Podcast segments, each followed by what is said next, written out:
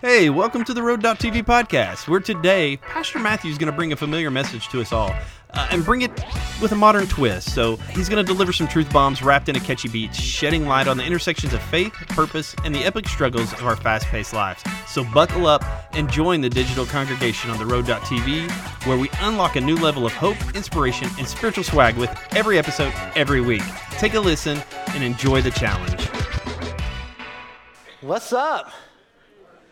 Oh man, it is so good to be in the house. Thank you for coming to worship with us today. We are continuing in our series on the parables, and we're going to be looking at eavesdropping into a conversation that Jesus had with an attorney in Luke chapter 10, all about how to be a good neighbor. Uh, the parable is often referred to as the parable of the Good Samaritan.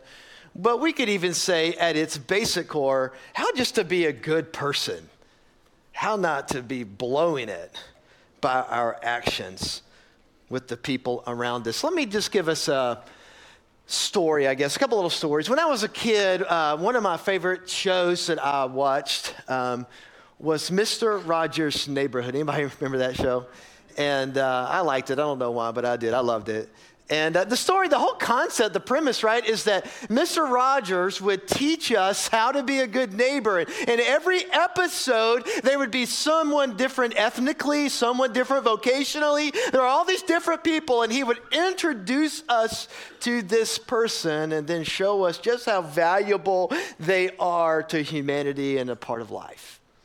And we would leave the episode being a little bit more wiser and understanding a little bit more about how to treat the people around us. Uh, and when my kids came up, uh, Mr. Rogers was, I don't know if he'd been canceled. I don't know what happened to him, but they had Daniel Tiger's neighborhood. Anybody watch Daniel Tiger's neighborhood? It's essentially the same thing, just learning how to be a good neighbor. Um, August of this year will be my two year anniversary here, and we, uh, my family and I are so excited to be here. And uh, it just seems like time has flown, right? Time flies when you're having fun.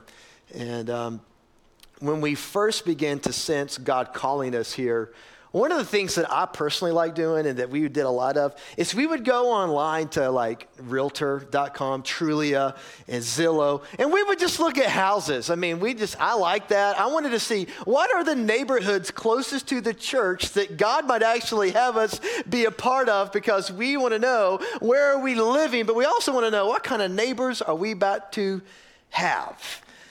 And so when we started to come here, right, we began to search and we talked to our realtor and we began to go and actually drive around the neighborhoods because it was important that we know, again, who's going to be living next door to us. When I was a kid, we lived on what I would call family land. Anybody ever lived on that? That essentially just means that your neighbors are your family, okay?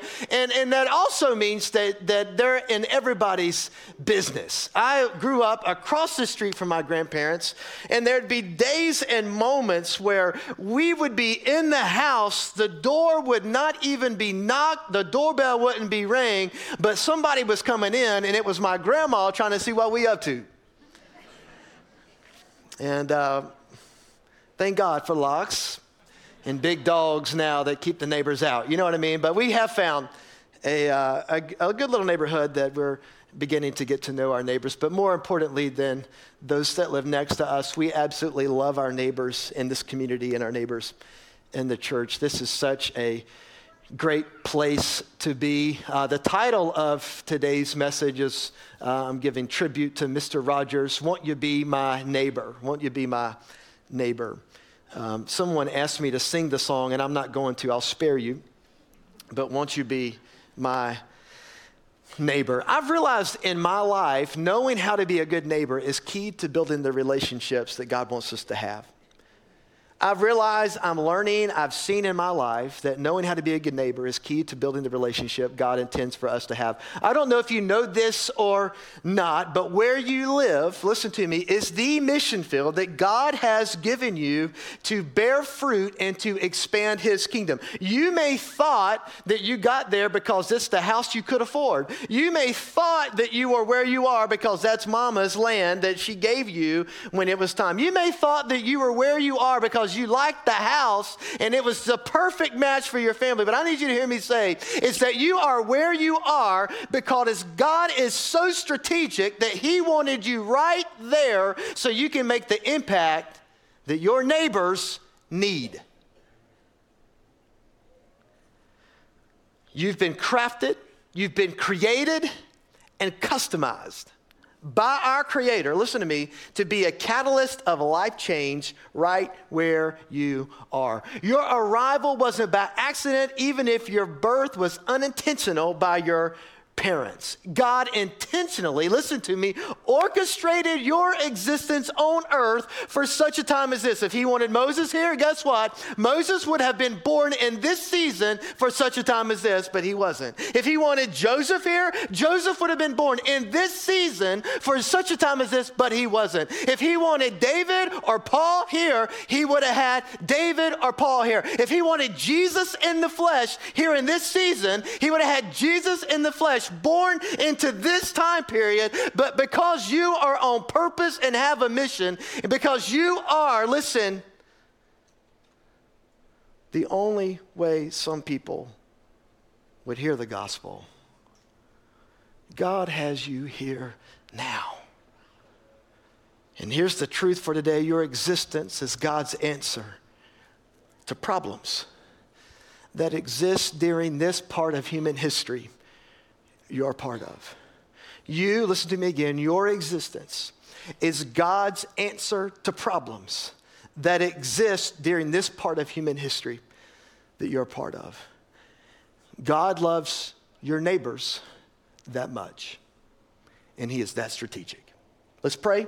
We're going to dig into God's Word together in Luke chapter 10. Lord Jesus, we love you, and your Word is so good. God, it is going to be a challenge for us today, but Lord, there's nothing that that you can tell us, Lord. There's nothing that we can't do without you. And so, God, we ask you right now that not only would you speak to us, but would you embolden us? Would you graciously and mercifully love on us so that, Father, as we leave this place, we would know that not only have we heard from you, not only have we been in your presence, but Lord, we would be much more excited about the mission you have us on. Lord, being a good neighbor isn't about making good friends, it is about doing a good work. And so, God, would you show us how to do that today? In Jesus' name, amen. Luke chapter 10. Um, the way I understand Scripture and the way I look at it, I'm simple. This is how I know what's taking place in Scripture. I look at the headings in my Bible, okay? And so Luke chapter 10 starts off with Jesus sending out 70 disciples to proclaim that the kingdom of God is near. Some translations even say at hand. He's not sending them out to be door to door salespeople, right? Uh, Jesus uh, doesn't send them out because he's got the best uh, Tupperware that he's trying to sell to the neighbors. He's not out there trying to hand out tracts. He's literally sending them out because he wants the world to know, he wants the neighbors of the people to see, listen to me, that being a disciple of Jesus is serious and also not being a disciple of Jesus is serious. Um, Jesus sent the disciples out to reveal you cannot be a part of the kingdom of God, kind of, sort of. You either are or you're not. You either take God's word in its entirety or you do not. It's not pick and choose, it's re receive it all. And the cool thing is, as Jesus sent his disciples out, they were getting a lot of great reports on it. They were going out, they were preaching the good news of the gospel that the kingdom of God is coming is near, and they were getting a lot of good feedback. Matter of fact, people were being, uh, they were giving their life over to the way, right? And, and people, Jews were realizing maybe we have gotten some things messed up. Maybe we do need to be a little bit more open minded to Jesus. They were casting out demons, they were healing the sick. There was a lot of really cool things happening. And then in the midst of this great presentation about how it's all going, there's a know it all. There's a self ascribed Pharisee, or, or rather, prophet, stand up and begin to test Jesus. I don't know why this is true, but it just seems like everywhere there's a group of Christians that gather, there's always a self ascribed prophet that's also among them. And they like to stand up and let their Bible knowledge dictate how they communicate with others. And let me just say this as we've been reading, even in Samuel, this is for some of y'all. Some of y'all showed up just for this. Is it was clear to the whole community that got that Samuel was called. And if your prophecy is just clear to you, then let me tell you this now: you're not a prophet. You are what some theologians call a jerk. Okay, y'all are welcome. But this type of mindset was not just happened and not only happened in the church, it's the kind of mindset that I've seen on some of you know I'm in the Army National Guard. I hadn't been in it long, but I've been in it long enough to know that there's some uh, high ranking military leaders that let their rank dictate their kindness. Uh, I've seen a lot of wealthy le- people in my life let their wealth uh, influence their community. I- have seen a lot of academically gifted people that let their degree impact their care for others. And I could go on and on and on. But what I want you to hear me say is this, is there was somebody who thought they knew more than everybody else that all of a sudden is want to use this as a teaching opportunity to show how good and smart they are. And they ask a question Teacher, what must we do to inherit earth? What must we do to have eternal life? Which was a stupid question. Why was it dumb? Because they already knew. How often do people ask dumb questions? I've heard it said there's no dumb question. Oh, yes, there is. If you ask a question you already know the answer to, that's a dumb question. If you're coming up to us and you're saying, hey, what, now why did this happen? And you know good and well what you're trying to lead us to say, just tell us what you want us to know. And you're asking this dumb question, and to this question, Jesus has an answer. But let me just say this this is just good leadership information for all of us. The quality of the information we receive is always tied to the quality of questions we ask. If you ask a dumb question, there, somebody needs to give you a dumb answer. Is that too real for y'all?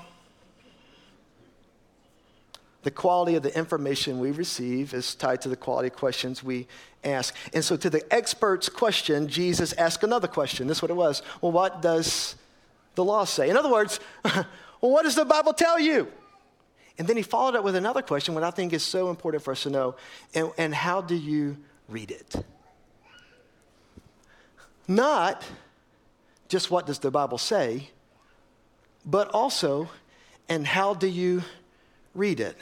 It's not just what the Bible says, listen to me, but what glasses and filters we read it, that's important. Because you realize, listen to me, there have been a lot of ungodly, unjust, immoral things that have happened to humanity and people all over the world because people read the Bible wrong. I wrote this in your notes. We will never interpret the scripture right if we're reading it wrong. We cannot apply scripture correctly if we are reading it and understanding it incorrectly. This is what it saying. This is, let me say this, by the way. If you're only reading the type of people who think like you, you probably are wrong.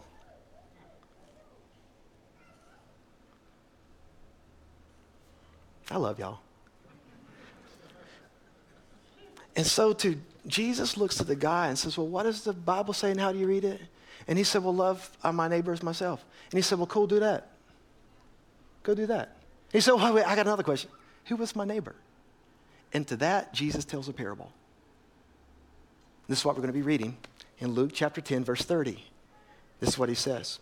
A man was going down from Jerusalem to Jericho and fell among robbers, and they stripped him and beat him and went away, leaving him half dead. And by chance, a priest was going down on that road, and when he saw him, he passed by on the other side. Likewise, the Levite also, when he came into the place and saw him, passed by on the other side. But a Samaritan, we're going to come back to that in just a few moments, he was on a journey, came upon him, and when he saw him, he felt compassion and came to him and bandaged up his own wounds, pouring oil and wine on them. And he put him on his own beast, that's a donkey, and brought him to an inn and took care of him. On the next day, he took out two denarii and gave them to the innkeeper and said, Take care of him, and whatever more you spend, when I return, I will repay it. Which of these three do you think proved to be a neighbor to the man who fell among the robbers? Jesus said. And the guy said this the one who showed mercy toward him. And Jesus said, Go and do the same. Let me just kind of retell the story a little bit. A man was going down a road and he got attacked by people. They stripped him of his clothes, they beat him, and then they leave him there half dead. When they strip him of his clothes and he's there naked, listen to me, they rob him of his dignity. Are you with me? I mean, who wants to be laid out there all naked and everybody to see it when they? Because we know people saw it.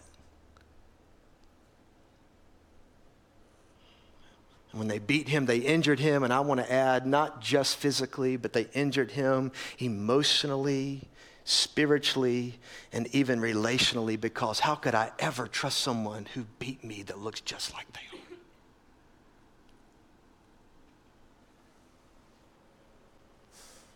And when they leave him there, they abandon him to deal with it on their own.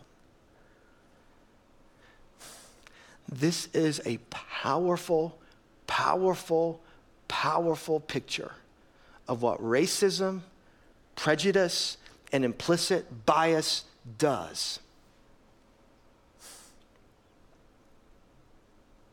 It robs people of dignity. It injures people emotionally and relationally and it abandons them to figure things out on their own. I mean, why should they help this person up? They didn't knock them down. It wasn't my people that did that to you. Why are you upset with me? Why should I do anything now? I mean, I overcame my problems on my own. Why can't you overcome your problems on your own? And this was the mindset of the spiritual leadership in that day.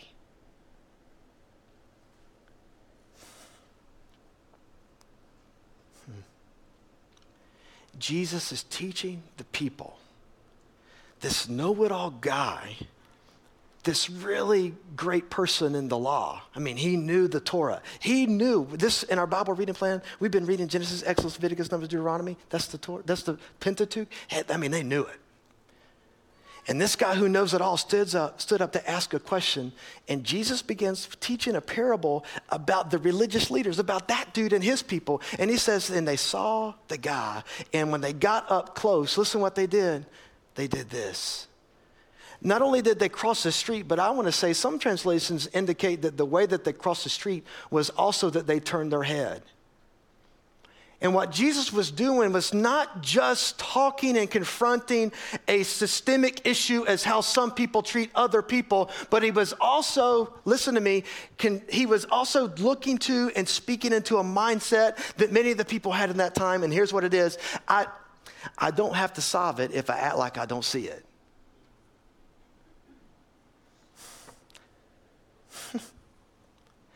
when I was a kid,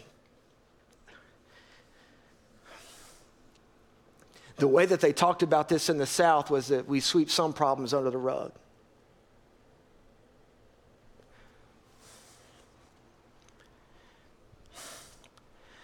And some of us, listen to me very carefully, we have acted like we don't see injustice for too long. We have acted like we don't see sin in our own families too long. We have swept the issues that plague us under the rug too long. And Jesus is confronting all of this in front of a group of people. And in essence, what he's saying is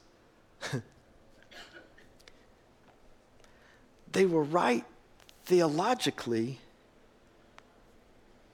but they were wrong as love in action.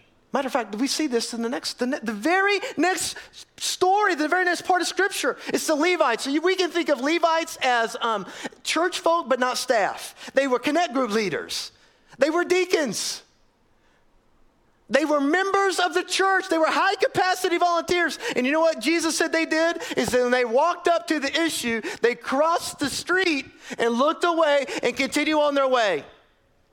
They had gotten theology right, but love and action wrong. And can I just say this to us? There's a lot of people in our church and in this community that know what to believe, but their belief isn't informing how they act. And therefore, there's a lot of hurting, abandoned people in our community, in our world, because some people know what to say, but they simply don't know what to do.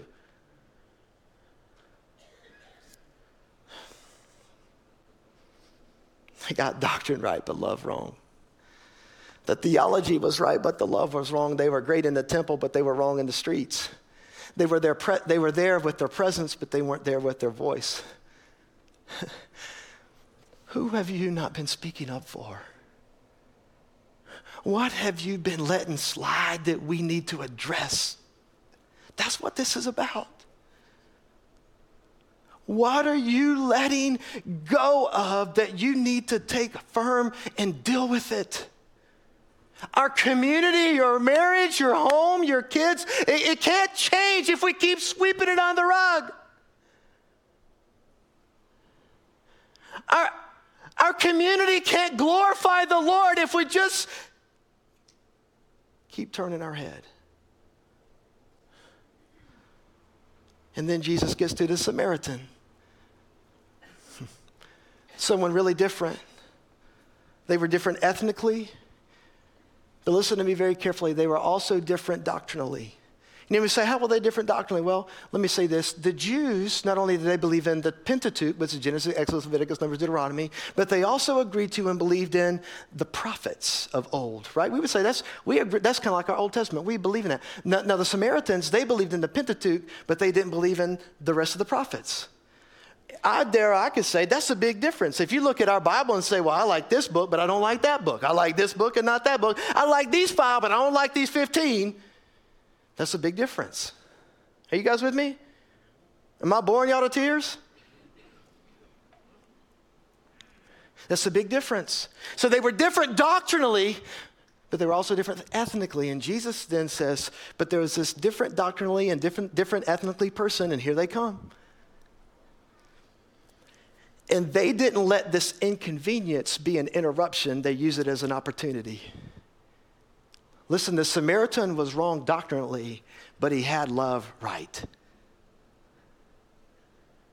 The first two people, the church, they were right doctrinally, love wrong. This guy, I mean, why did he go to, to this length to say who it is? Well, first of all, Jews and Samaritans hated each other. If you remember in John, matter of fact, this, the disciples could not believe that Jesus would actually go through Samaria and stop at a well to talk to this lady. I mean, Jesus, do you not know how crazy she is?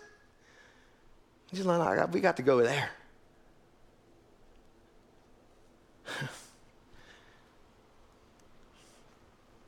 Jesus is almost saying, can I just dare I say this? This might be too much. Um,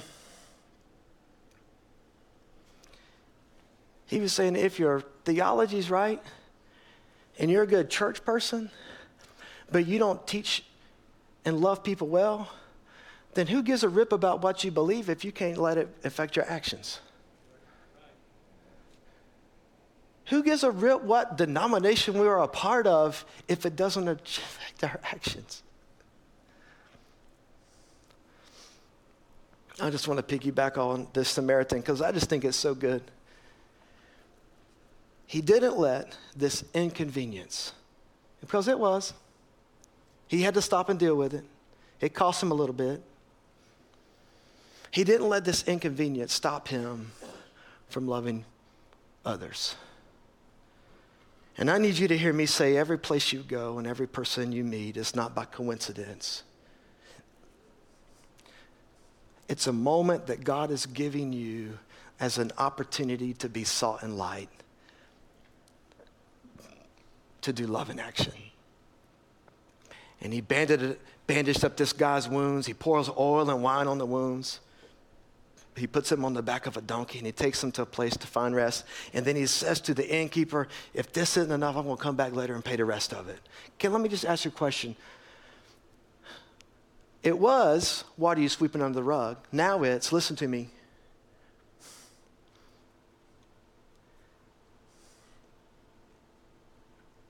I'm scared I'm going to cry if I tell you. What are you tangibly doing? It's not just about a mindset, it's about an action. How, how, what are you doing to care for the people in our community? How about this that doesn't look like you and doesn't think like you? And Jesus looks to this know it all and says, The Samaritan guy got it right. Who do you think got it right? Oh, the guy that showed mercy. Okay. Go and do the same. Go and do likewise. Guys, listen to me. If we let our theology, if we let our doctrine, if we let what we believe keep us from, from caring for people how they, listen to me, deserve to be treated, then you are wrong. We are wrong. Every person we meet is a person that I believe, and I want you to hear me say this, that God is strategically placing in our path for our opportunity to share and be the gospel with them. Jesus gave us the Great Commission. You know what that is it's go and make disciples. But He also gave us the Great Commandment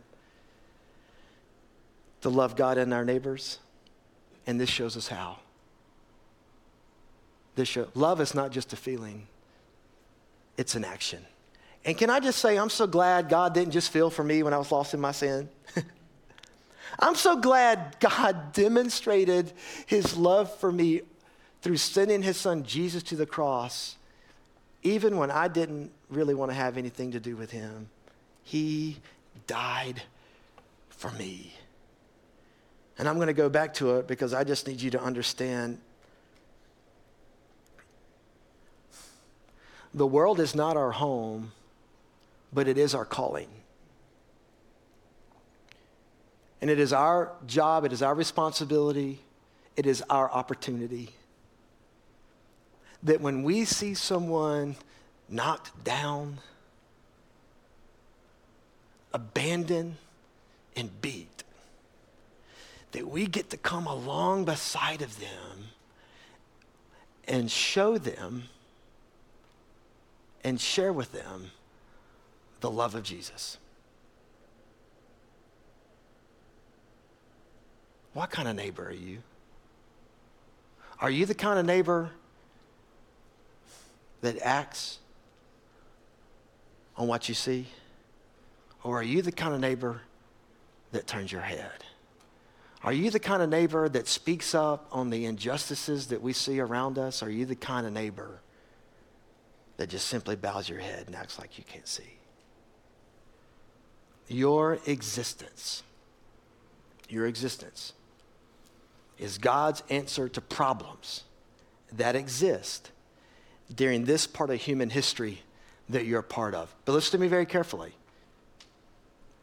There will be no change in your family, in you, in our church, in our community, and our world if we don't address the problem. And I want to give you an opportunity right now to address the problem. Will you bow your heads with me, please? Lord Jesus, you're just so good. And uh, God, I've preached this message three times, and all three messages have been a little bit different. But Lord, I thank you for your truth that just goes out and doesn't return void. And God, my prayer for us right now is that we wouldn't just sweep our issues under the rug. We wouldn't just act and avoid things that we know we need to speak up on or that we need to address in our lives personally or even as a family. But God, we would have the courage and the boldness to address an issue that maybe we didn't even cause. And God, we thank you that you address an issue that you, we, you didn't cause in us by sending Jesus to die. God, would you speak to us? And God, even right now, by the power of the Holy Spirit, would you embolden us to be a people that, Lord, would not, that doesn't walk across the street and doesn't sweep, it under the rug, but addresses what it is that we need to address to share your love and to expand your kingdom. In Jesus' name I pray. Amen. Church family, please stand to your feet. Again, I, I, told you that I was going to give you an opportunity to ad- address the issue, and this is, this is how we're going to address it, okay? Um, first is this. You may be thinking, you know what, I've never really addressed sin in my own personal life, and I've acted like I, I've was good. I acted like I had it all together, but the truth is, I never really fully gave my life to Jesus Christ and surrendered to Him as Lord and Savior. And I want you to know today's that opportunity for you get to address the sin problem in your life by trusting Jesus. And Rick and Vic and I are here. We would love to walk with you in salvation. That's the first step of that. Here's the second thing. Maybe you're saying, well, listen, I've never addressed the issue that I hadn't even been baptized. I, I did my first step, but I've never taken my second step, and I need to take my second step. We'd love to walk with you through that, how to do that. Maybe you're thinking, I, have been coming in a part of this community and I see the impact this church is having on those around us, and, and I've never really taken my step to really be all in. This is a great opportunity. We'd love to help you uh, be a member of this church. And maybe you're thinking, listen, I, I just, I don't even know what to do because I'm so overwhelmed with all the things that are around me, and we'd love to pray with you. Guys, we are a church in it together. And we're not going to just simply stand by and watch things happen. We're going to address it. We're going to move forward and experience God's grace. How about this? And His mercy together. Would you come as we sing?